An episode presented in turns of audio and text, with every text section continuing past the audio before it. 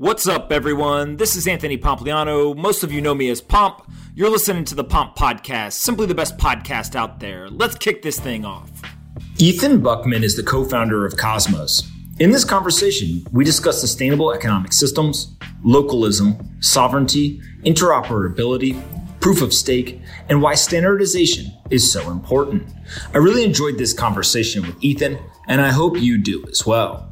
Before we get into this episode, though, I want to quickly talk about our sponsors. First up is LMAX Digital. They're the leading institutional cryptocurrency exchange, which offers clients a regulated, transparent, and secure trading environment. With an average of $2 billion traded per day, LMAX Digital counts all of the largest global crypto trading institutions as its clients. Leveraging the LMAX Group's proven low latency technology and liquidity relationships, LMAX Digital offers the market leading solution for crypto trading and custodial services. As a primary price discovery venue, LMAX Digital provides streaming real time market data to the industry's leading indices and analytics platforms, enhancing the quality of market information available to investors. Trade like an institution with LMAX Digital. Learn more at lmaxdigital.com slash pomp. Again, lmaxdigital.com slash pomp. Next up is OKCoin. OKCoin is a US based regulated exchange. They know that you've got lots of exchanges to choose from, but what they're focused on is they want to help you get from no account to a funded account as fast as possible. They serve over 184 countries and it's super easy to use and offers some of the lowest fees in the industry. And what I love about OKCoin is that I can go from registering to verifying my profile and connecting my bank account in minutes. In fact, they're literally the fastest exchange to go from zero to having a crypto portfolio. You don't have to wait three days for your deposit to show up or upload multiple ID documents or facial scans to get started, which by the way is a little creepy. They've also been listing popular DeFi assets and I hear they are working on even more popular listings. You can go to okcoin.com slash pomp. Again, okcoin.com slash pomp. okcoin.com slash pomp. Go check them out.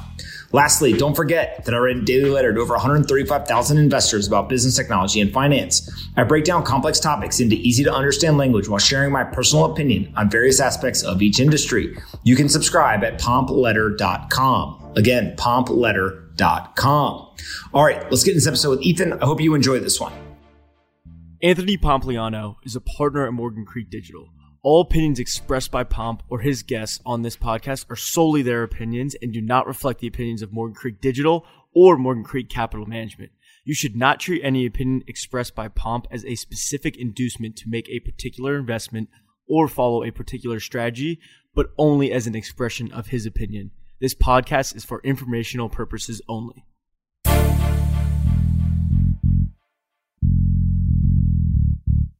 All right, guys, bang, bang. I've got Ethan here with me. Thank you so much for doing this.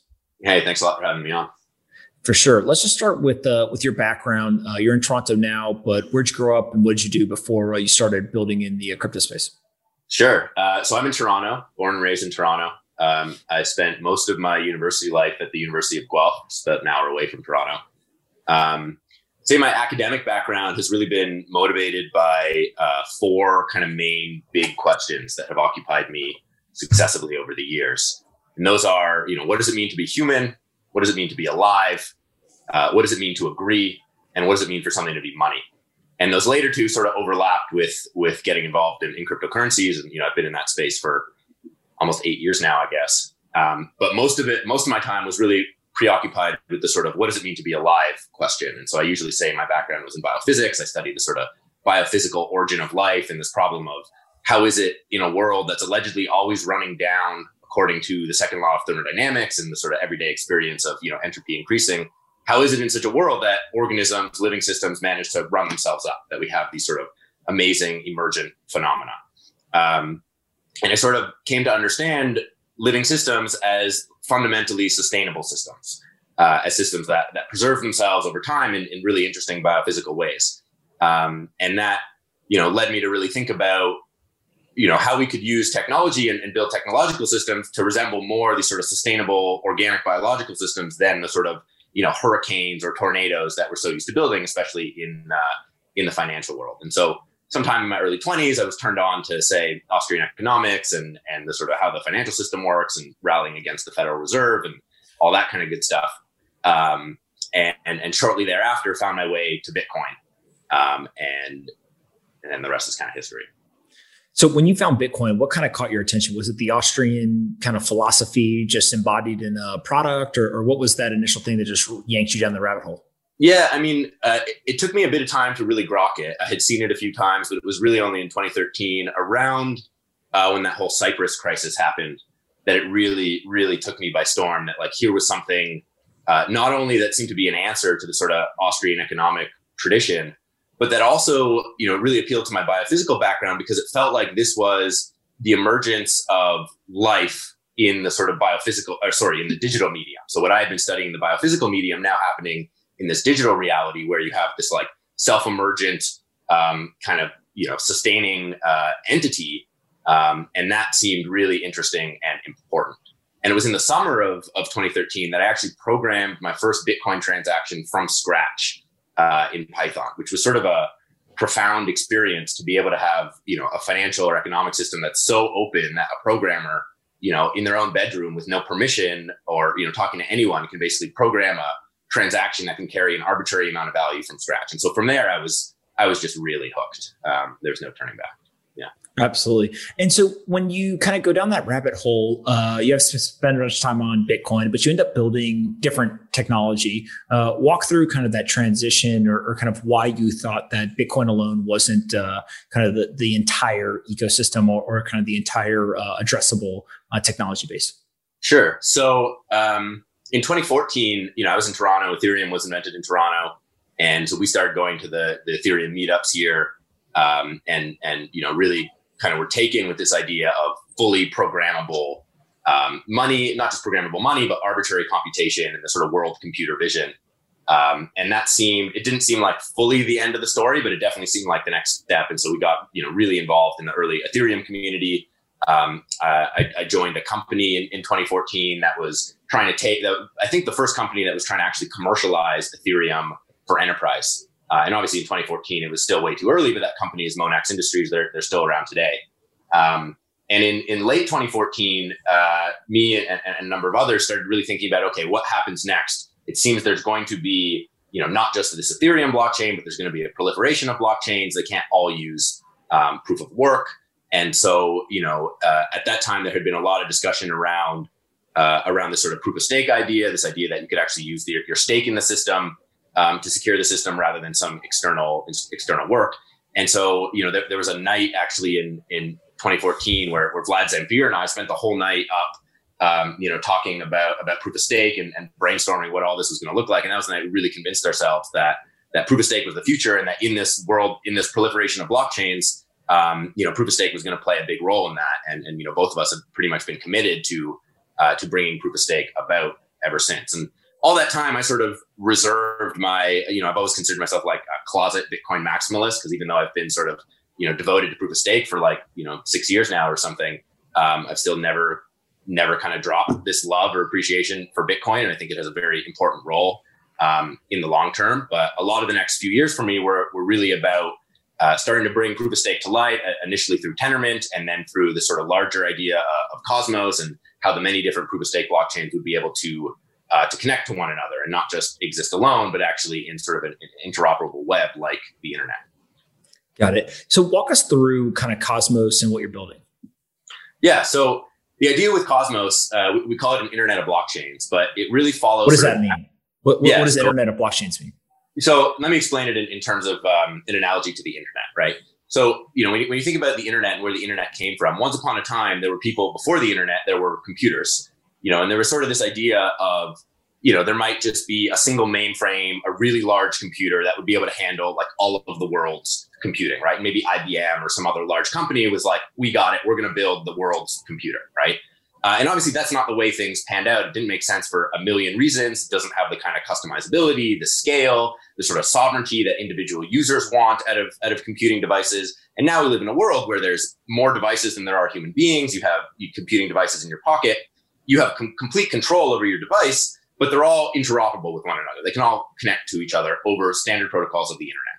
And so the idea behind the internet of blockchains is something very similar. Each blockchain is itself like a computer. You can think of it like a like a device uh, or a machine. Um, and there isn't going to be just one, right? There is this sort of world computer vision that Ethereum has, like, oh, all of the world's computing needs can happen on the Ethereum blockchain. It's very similar to trying to say all the world's computing needs can happen on a single IBM uh, mainframe. We don't believe that's true. Um, you know, it didn't turn out to be true. And so the idea with the Internet of Blockchains and, and with Cosmos is to really enable that proliferation of blockchains for there to be thousands, millions of them for each community, maybe not each individual, but but for each community or each city or you know each company or whatever, um, to be able to build their own blockchain to represent their own values. So they sort of have this um, sovereignty over these networks, uh, control over the networks and, and where they're going, and yet for those different blockchain networks to still be interoperable with one another. In the same way that you know, I have sovereign control over, over my laptop here, but it's interoperable with yours and, and we're able to communicate with each other over the internet. And so that same vision, we, we've been trying to bring that to the blockchain world as there's going to be this proliferation of blockchains. Many of them are still sort of siloed and not really talking to each other. They're just starting to talk to each other using, you know, bespoke ad hoc protocols. And what we're really trying to do is define standards like TCP IP defined for the internet to enable arbitrary machines, arbitrary blockchains to communicate arbitrary information uh, in, in, a secure manner uh, between themselves. And, and, and that's really what, what Cosmos is about those values of sovereignty and interoperability, enabling any community to have a, a, blockchain that is sort of theirs, that's true to their values, but still be interoperable with all the other blockchains in the world. Got it. And so when you think through this interoperability, um, explain like how does this world work from like a user experience standpoint? Is it something where i'm using a product i don't even understand what blockchains are kind of running underneath it similar to like the internet protocols? I don't really understand what internet protocols are working. I don't even know the names of some of them but like i know if i go to google.com i can access this massive database and get an answer to any of my questions. Um, is that kind of how you see the blockchains all uh, kind of working together but it's it's uh, kind of behind the scenes it, it's uh, uh really kind of pushed away from the user and therefore the technical community will understand it but actually the end users don't see any of this stuff? Yeah, possibly. I mean, I mean that's one route, um, and I think that's uh, that's not unlikely and and is a perfectly valid vision.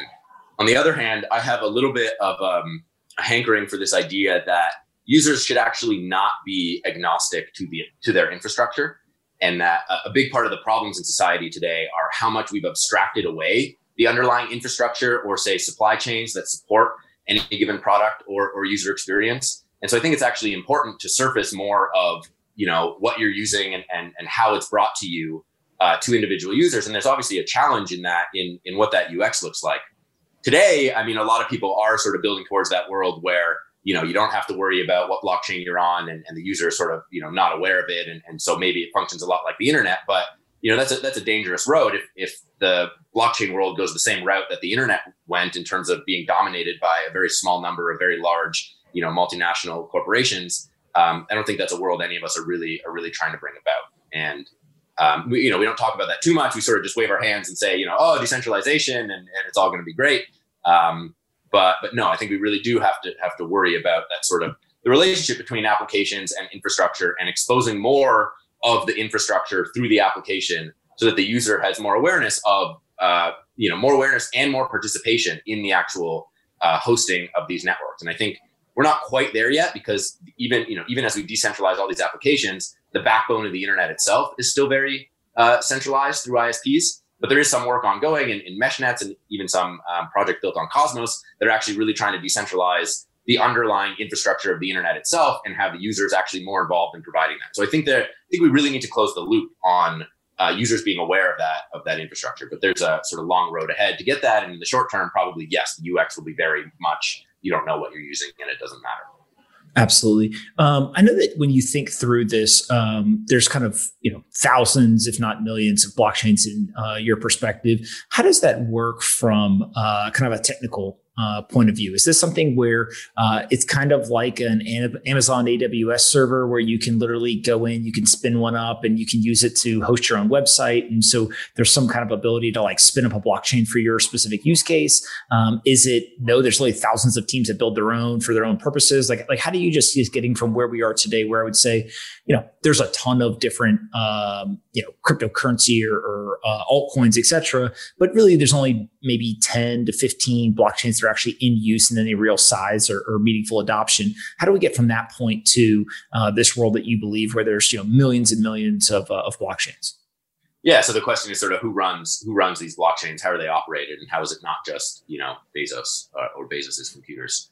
Um, and that's a really good question, and that takes a lot of time. And Cosmos has sort of pioneered, um, you know, bringing proof of stake networks to life and really focusing on building up the competence, the competence of the validator sets, the actual uh, operating nodes, node operators that that run these things. And so we've spent a lot of time, sort of over the last few years, nurturing the validator community. And now, just like Bitcoin mining became a business model, and now there's a bunch of Bitcoin miners. Um, there's a growing number of proof of stake validator businesses, right? Entire businesses who's, who dedicate themselves to uh, highly secure, highly available operation of these networks. And so that as sort of a, a business sector um, is growing and is sort of one of the, you know, I think will be one of the, one of the legacies of, of what, you know, Cosmos has really helped bring about.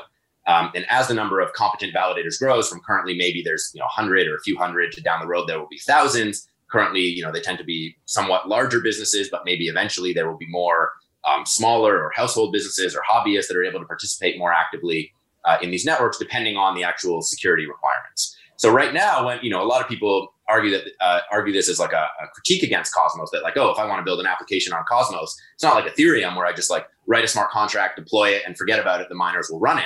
Uh, in Cosmos, you have to go and actually like recruit a validator set and convince them with a new token or whatever that it's that it's worth it to run your network. Um, that's true today, and we think that's actually really important. Like I was saying, that, that, you understand sort of who's running, you know, uh, your infrastructure and that they're involved and, and, participating.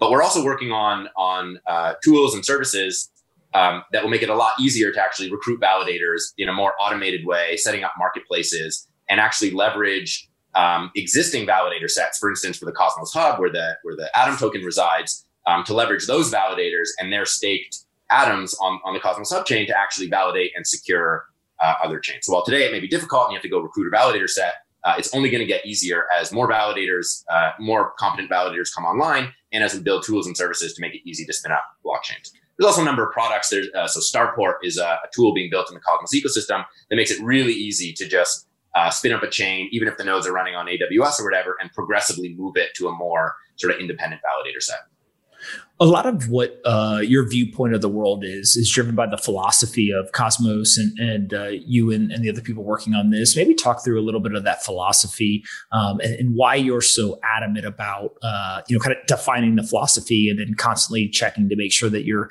you're kind of always working within the boundaries of it. Yeah, I mean, so you know, a lot of people think technologies are uh, neutral uh, in a way. I mean, they're not. They're they're typically driven by by the values of the founders, and it's really important to um, you know, to to stay true to those values. And we see things like, you know, Google initially founded with like "Don't be evil," uh, and now I don't know they changed their motto to something stupid, but it's no longer "Don't be evil." Uh, uh, you know, a lot of other people in crypto talk about this like "can't be evil" philosophy, which is really great because you like program the thing to not be evil. Um, there, there's a lot in the world, the sort of uh, political economics, and, and I think the blockchain space has really blown open the doors on what we can do with political economics. But fundamentally, like the problems in our time are political economic problems where, you know, there's the institutions are losing a lot of legitimacy. Um, you know, the, the nation states have kind of gotten too big to effectively manage themselves. They're, they're too complex and sort of like a, a Hayekian sense. They can't process enough of, of the sort of low level localist information.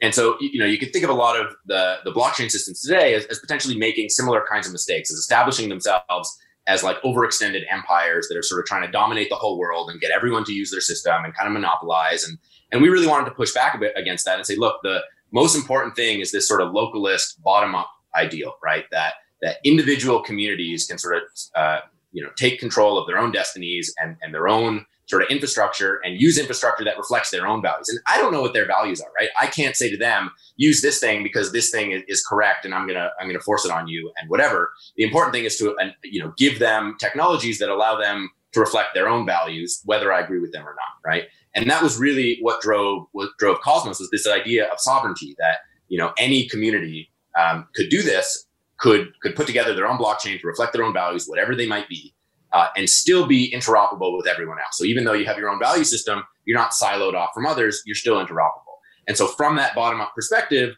then build you know uh, global or international uh, systems that connect different values um, and, and, different nation states and so on. So while a lot of uh, you know a lot of blockchain systems today might sort of position themselves as these kind of domineering empires, you could think of the Cosmos model as more like the nation state, right? As like each country sort of fragments out of out of these empires. They they have their own constitution, their own citizenry, their own culture and value system, and yet they're still kind of interoperable with all the others. And so that that balance of sovereignty and interoperability we think is really important, not just to the blockchain space, but also uh, to political economics writ large, right? And there's sort of the you know history of the last few thousand years as this kind of you know this tension between sovereignty and hegemony or between isolation and interconnection right and, and really trying to surface that historical political economic trend.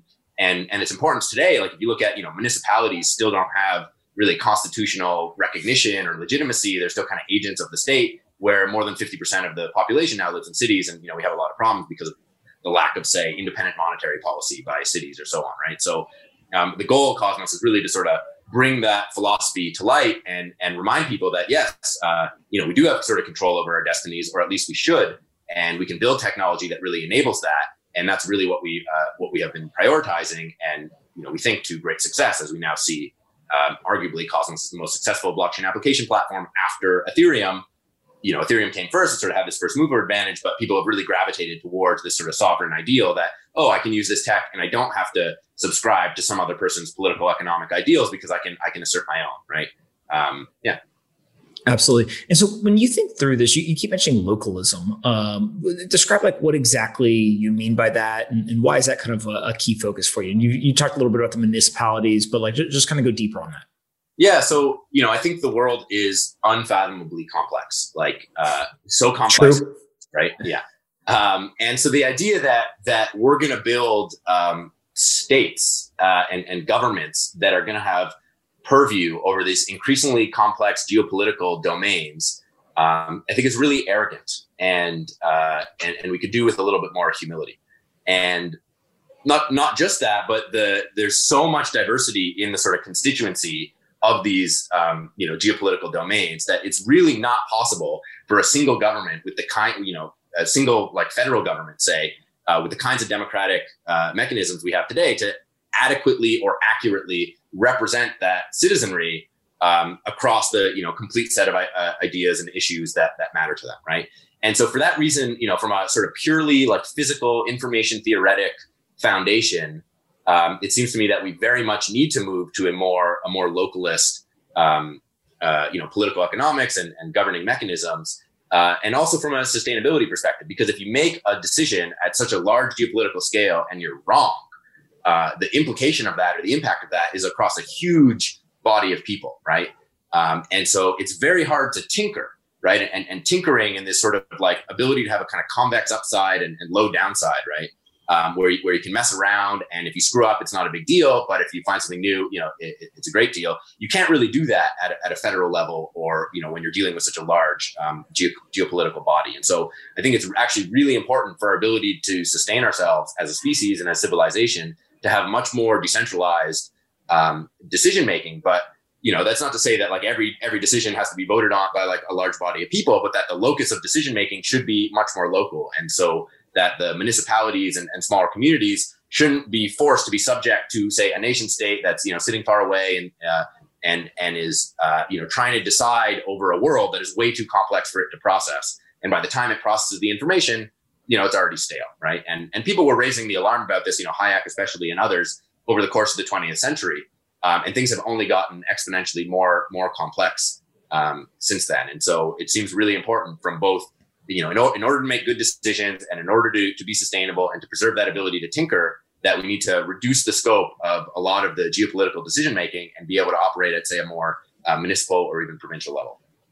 When you do that, what happens to the, let's say, national or international stage? Does that weaken uh, some of those other kind of apparatuses, or uh, does it simply just strengthen the localism and everything else stays the same, uh, kind of on a national or international level? Yeah, I mean, I don't, I don't think we know exactly um, what that looks like.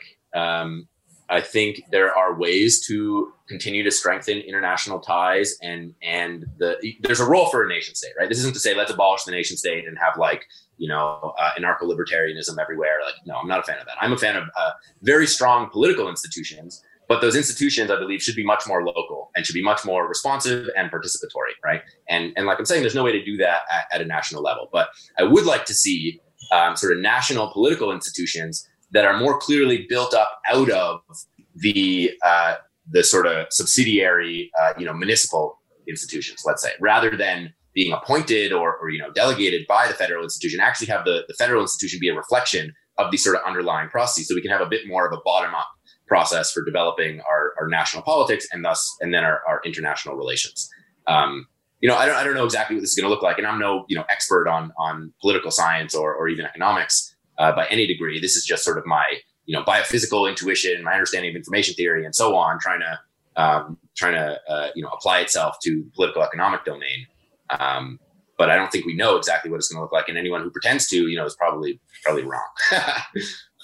So one of the things that's fascinating to me um, is this idea of interoperability, and uh, it feels like um, everyone is arriving at the same conclusion, which is that there's tons of experimentation, there's tons of innovation, um, and progress being made across all these different ecosystems. If you strip away the tribalism and, and kind of the religious zealot aspect of uh, of each one of these communities, and you look and say, "Wow, there is a lot of innovation that's occurring, uh, kind of on a t- on a totality basis." Uh, wouldn't it be awesome if a user or a developer or a product product could leverage all of that different uh, innovation, that would probably be pretty powerful. And so this is where kind of the idea of interoperability comes in. How exactly do you see where we are today? So forget kind of the promise of it and forget kind of the things that haven't worked. But when you look today, if we just took a snapshot, like how interoperable are certain products, are uh, the teams with each other trying to build, like, like just where are we today as a, as a kind of a check-in or a, a state of the union for interoperability, if you will? Yeah, so I mean, so Ethereum from the beginning has had this this uh, feature of interoperability. People refer to as composability. You build a smart contract on Ethereum, it can atomically communicate with every other contract on Ethereum, and that has you know exploded in the form of of, of DeFi today and all the sort of uh, power of this sort of you know financial Legos um, that that people are building with. What's happening with all the other blockchains is that their first order of business is to build a bridge to Ethereum, right? And so every one of them is sort of you know approaching interoperability by first building a, a, bespoke or sort of ad hoc bridge to Ethereum to allow them and their functionality uh, to interoperate with what's happening on Ethereum and extend the sort of you know domain of composability on Ethereum onto the other chains. One of the challenges is is that across those bridges, the sort of raw atomic composability of Ethereum uh, doesn't extend cleanly, right? And so a lot of people now are trying to understand what that what that looks like to actually you know have these uh, these sort of DeFi Legos um, on different blockchains with a, a, bridge in between, like an asynchronous bridge in between, um, and, and what that means for composability in that world. So I think we're at the, you know, we're sort of at the beginning of trying to understand composability in this world of many blockchains where not everything is on, in a single state machine. The other thing that, that's starting to happen, and I think that that Cosmos is really driving this, um, is the idea of standardized interoperability protocols. And, and so ours is we call it IBC, the Interblockchain Communication Protocol. Um, you may you may know that it's actually planned to launch in about 12 hours. Uh, we're doing a major upgrade to the to the Cosmos Hub, which will see the IBC protocol that we've been working on for a long time finally go live. And the idea with IBC is to really standardize in much the same way that, that TCP standardized communication over the internet, to standardize communication between blockchains so that every bridge and, and every interoperable uh, set of blockchains isn't just built in sort of a bespoke ad hoc way, but that we really have like clean, extensible, well understood standards that we can then build on top of, right? And so IBC is not just a low level protocol, it's also sort of an extensible platform that people can build extensions on, and we can start to understand maybe more formally what composability is going to look like across these different blockchains. Got it. And so when you think through this, uh, the name was what? Standardized. Uh, what was the IBC stand for? Uh, interblockchain communication interblockchain communication. And so the, the communication part, I think, is what's so fascinating here of just that's ultimately what is happening. And so if you again take away tribalism and you look at hey, just the ability for these things to work together um, ends up being kind of a one plus one equals like three or four rather than two. How do you see um, us moving forward, and where are the biggest obstacles? Is it a human problem or is it a technical problem? And by human, I mean is it literally just like we're all idiots and everyone's just staring at each other, being like, "Now we don't want to work together," or is there actually very identifiable technical challenges that still lay ahead that people need to solve in order order for this to work on kind of a global scale across a bunch of these different uh, open protocols? Yeah, so uh, I think it's mo- it's funny because it's mostly a communication problem, right? Uh, so a lot of the humans are actually working very closely together, and we're seeing a lot of a lot of the different projects sort of put the tribalism aside and figure out how to build bridges to each other, and sort of we're all stronger if we all if we all connect together, and that's that's probably true. But I say it's mostly a communication problem because a lot of people are still speaking different languages, or they're using you know different academic backgrounds, or they're using language um, that is sort of informally defined. And so I think there's a real challenge right now actually formalizing the guarantees that we get, the sort of security security guarantees that we get out of interoperability, and trying to understand the different failure modes, right? And you know, uh, DeFi sort of has this has this problem, which is that it's as much as it's transparent on Ethereum, you can see everything that's happening. It's still very complex, and to trace the routes through you know to through a sequence of, of transactions, even if they're all happening atomically, you know, it's it's led to all these kind of um, you know, some people might call them hacks, but they're they're more like uh, arbitrage opportunities, massive arbitrage opportunities that derive from this kind of composability on, on Ethereum, right? Where you, you take out a flash loan over here and you end up being able to, you know, take out a huge amount of money out of some other contract and then and then pay back your loan. Um, because this sort of you know cross-chain communication is is just getting started, and there are a number of ways to do it, and a number of different ways these bridges are secured. I don't think we have a really strong understanding across all the different humans, across all the different teams of exactly what kinds of security guarantees we get and how to think about them and, and how to formalize them and build applications on top of them, and then how to surface those guarantees to users, both to developers and to end users who want to know, you know, when I put up um, some funds over here, what are the sort of terms or what are the guarantees I get out of that, right? Um, and a lot of that people will probably try to gloss over with insurance and other things, sort of like what's happened in the in the traditional financial system. But I think we have an opportunity to really, really drill down and try to formalize our, our communication and and uh, the models uh, of interoperability here. And that's a lot of what um, we've been trying to do with IBC is to really formalize a standard so people can understand exactly what kind of guarantees they're getting and therefore how to use it. Um, can, can you give us a, um, a, a, example of something that is not possible without interoperability? And so when you have the interoperability, it then either one becomes possible or two, it's a such a significant inflection point that it becomes valuable. Whereas without the interoperability, it's not very valuable. Yeah, I mean, uh, one of the one of the simplest things is just trading across uh, across chains, right? So um, you can imagine right now on Ethereum, if everything's built on Ethereum, um, it's great. You have Uniswap and you have other decentralized exchanges there, and you can all they can all trade uh, against each other on Uniswap. But if you have coins on many different other chains, and you know you want to you want to have some price discovery mechanism between them, um, right now the only option is basically to send everything off the blockchain to some centralized exchange. Now you have a lot more custody risk, you have regulatory risk, um, you have all these other all these other issues, and and the platform is no longer extensible. You can't build around, right? And so one of the sort of you know initial holy grails, let's say, of, of interoperability is um, being able to have exchange across many more platforms without having to trust some centralized third party and, and incurring all that all that custody risk. But that's a very you know first order sort of thing. Um, another sort of major thing you get out of interoperability, uh, which is sort of one of the again the driving features of Cosmos and this idea of sort of of sovereignty, is also fault isolation, right? So on Ethereum, if you if you build up you know this huge set of, of contracts and they're all talking to each other and whatever a bug in any one of them can affect sort of all of them right because they're all kind of composed together uh, in a more uh, in the sort of interoperability model that we've been pushing for in cosmos where every chain is sort of independent but is still able to communicate if one of those chains fails for whatever reason it doesn't necessarily affect all the other chains that are sort of connected up right uh, you can you can isolate those faults and so it gives us a more uh, kind of rigorous and fault tolerant way to actually build up these systems. Um, and so that's not to say that you know necessarily that's a feature that wasn't possible without it. But you know, having better fault tolerance uh, is sort of the whole point of, of, blockchains in the first place, right? It's sort of like the classic argument: what can you do with a blockchain that you can't do without? And people say, oh, you get fault tolerance and censorship resistance and all these sort of things. Um, you know, so uh, you, you, can make a similar argument for sort of the interoperability we're pushing for that you get that sort of fault isolation. You can experiment more. You don't have to upgrade uh, a single blockchain to get new features. You can launch another one uh, and so on. So it allows a lot more uh, experimentation and even more permissionless innovation, let's say, without putting others at risk. Absolutely. Let's talk about proof of stake before we go into the rapid fire questions to finish up. Uh, proof of stake, proof of work. There's two very, very different camps uh, of thought there. Um, what is your argument as to why proof of stake is necessary? And then what do you think the advantages of proof of stake are over proof of work, in your opinion? So, um, I believe there should be one or a very small number of proof of work blockchains. I think proof of work uh, provides something to the world that we don't otherwise know how to achieve, and that's this sort of thermodynamic immutability, which is to say, uh, you know, a record, a, a legible record um, that the the security of which, the mutability of which, is guaranteed by thermodynamics. Um, that's very powerful, especially in a highly uncertain geopolitical situation like we're in today and are likely to continue to be in for the next you know century, if not more. Um, so that's really important. But that said, it is uh, a huge, huge energy cost, right? And so if we are going to have a proliferation of blockchains, which we will, because blockchains themselves are just the sort of next evolution of you know the automation of uh, digital digitization of human processes and so on.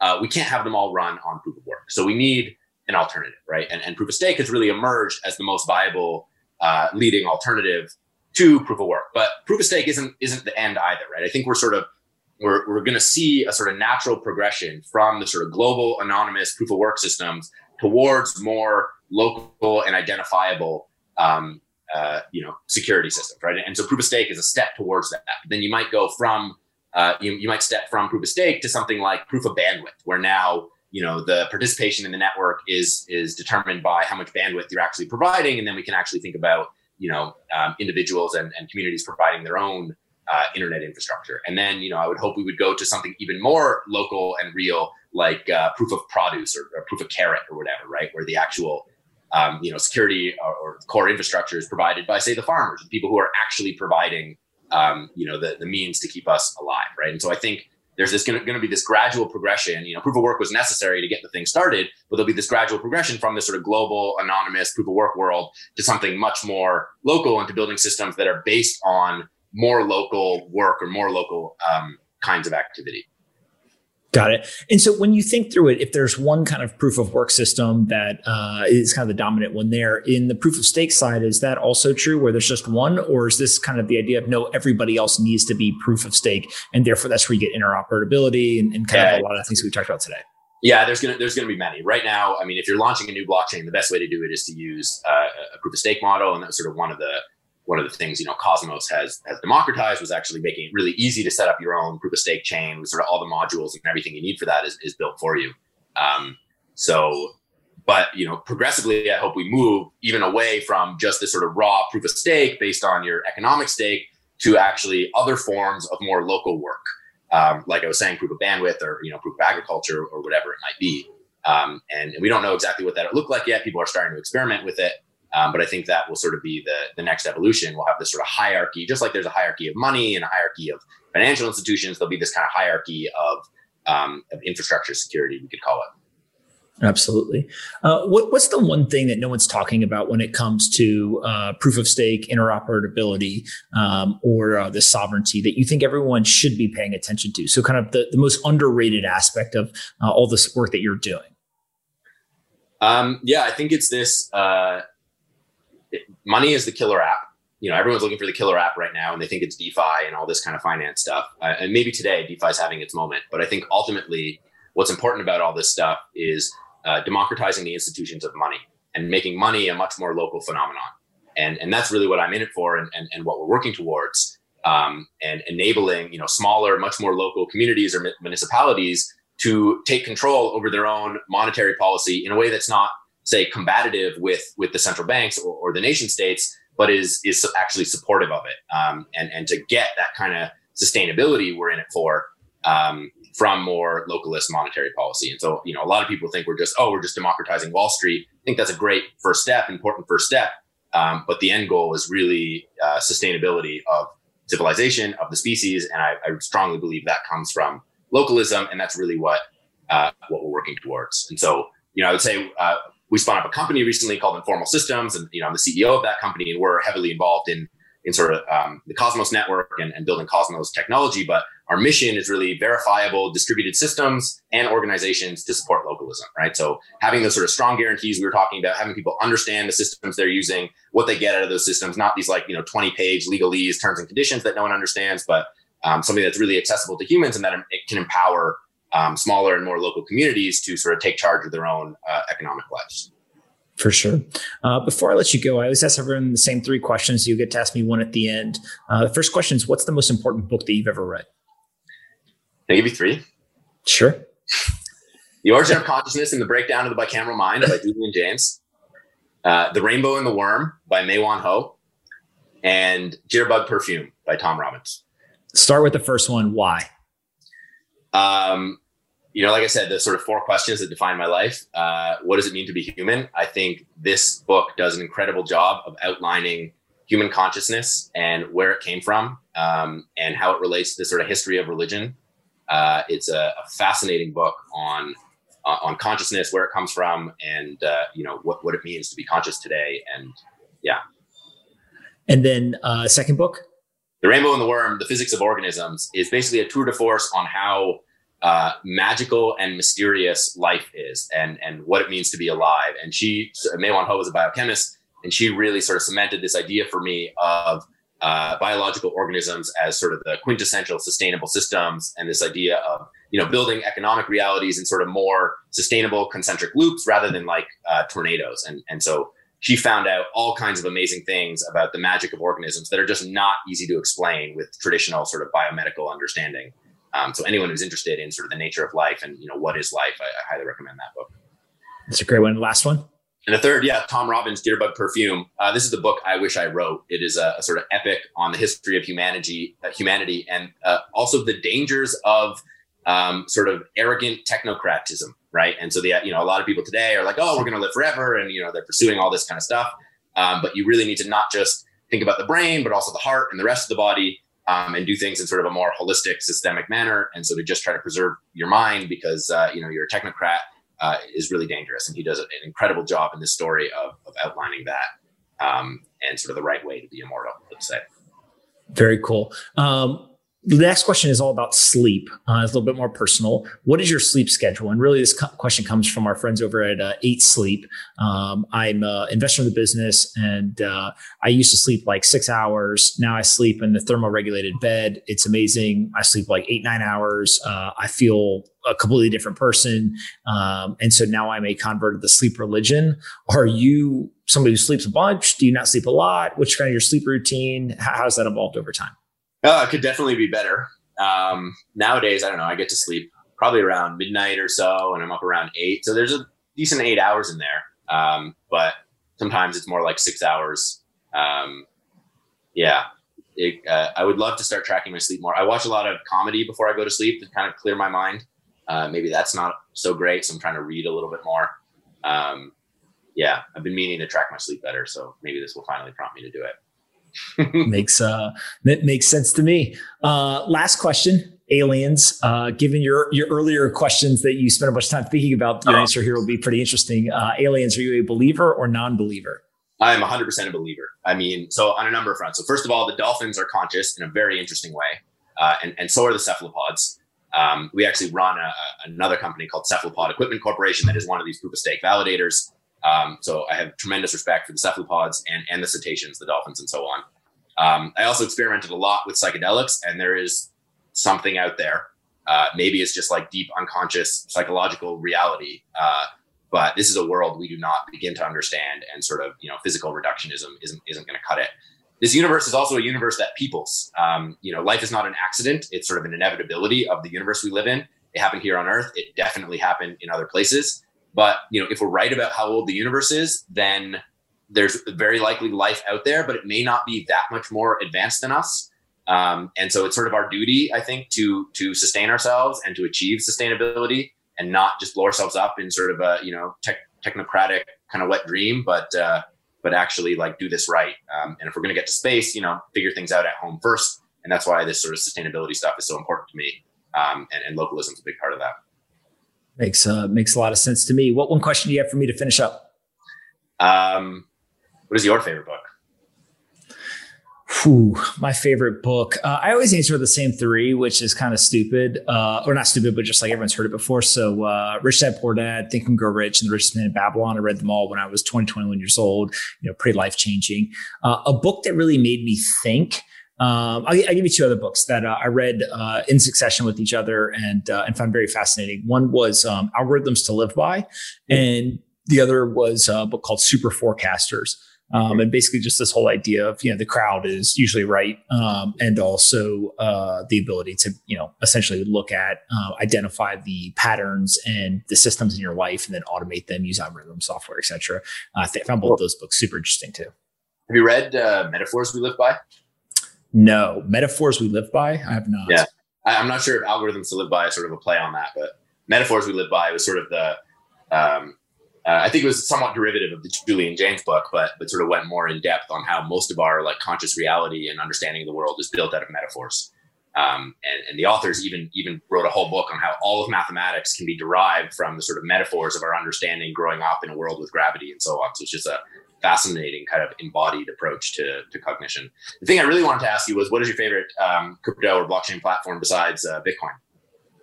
Cosmos. Bitcoin is so far ahead of everything. Um, I, I, would say I'll, give you kind of a category that I'm really interested in, which is uh, um, the decentral, like the market adopted decentralized financial applications. And so what that means is like you know, I'm generally of the belief that 95% of all of the things that are being built right now will end up not being valuable. Uh, that doesn't mean that we shouldn't build them. Like, actually, in fact, like the experimentation and the uh, pursuit of innovation is, is, important. Like, the journey is almost more important than the end result because the journey leads to the end result. Um, but with that said, I think there's very, very few. Uh, what I do have as kind of two core theses is digital assets will be more valuable than uh, analog or electronic CUSIP assets. I think people kind of are wrapping their head around that now. But the second thing is the decentralized products will be bigger than the centralized products. And so when you start to look at some of these decentralized products, um, maybe like a Uniswap is a good example, right? Where uh, it's just doing you know, 600 million to a billion dollars in annualized revenue uh, from trading fees on a decentralized exchange. Like, I don't care what your uh, tribalism is. I don't care what your um, kind of uh, religiousness is uh, to any of these ecosystems. It doesn't actually matter what ecosystem it's being built in. It's just you can't argue against that type of market adoption. Um, and so I think that stuff's super interesting. And I'm spending a bunch of time there just trying to wrap my head around it and frankly just learn, right? I, I don't even know necessarily if I've got a ton of opinions about individual things. Um, it's more so just me trying to really really, really learn about you know why is the market adopting certain things and kind of where, where what does that highlight as to what's next. Mm-hmm. Cool. Where can we send people to uh, to find you on the internet or find more about Cosmos? The Cosmos.network uh, for Cosmos, informal.systems for our company, Informal Systems, and I am Buchmanster, B U C H M A N S T E R on Twitter. Amazing. Listen, thank you so much for doing this, Ethan. We're going to have to do it again in the future. Sounds great. Thanks a lot.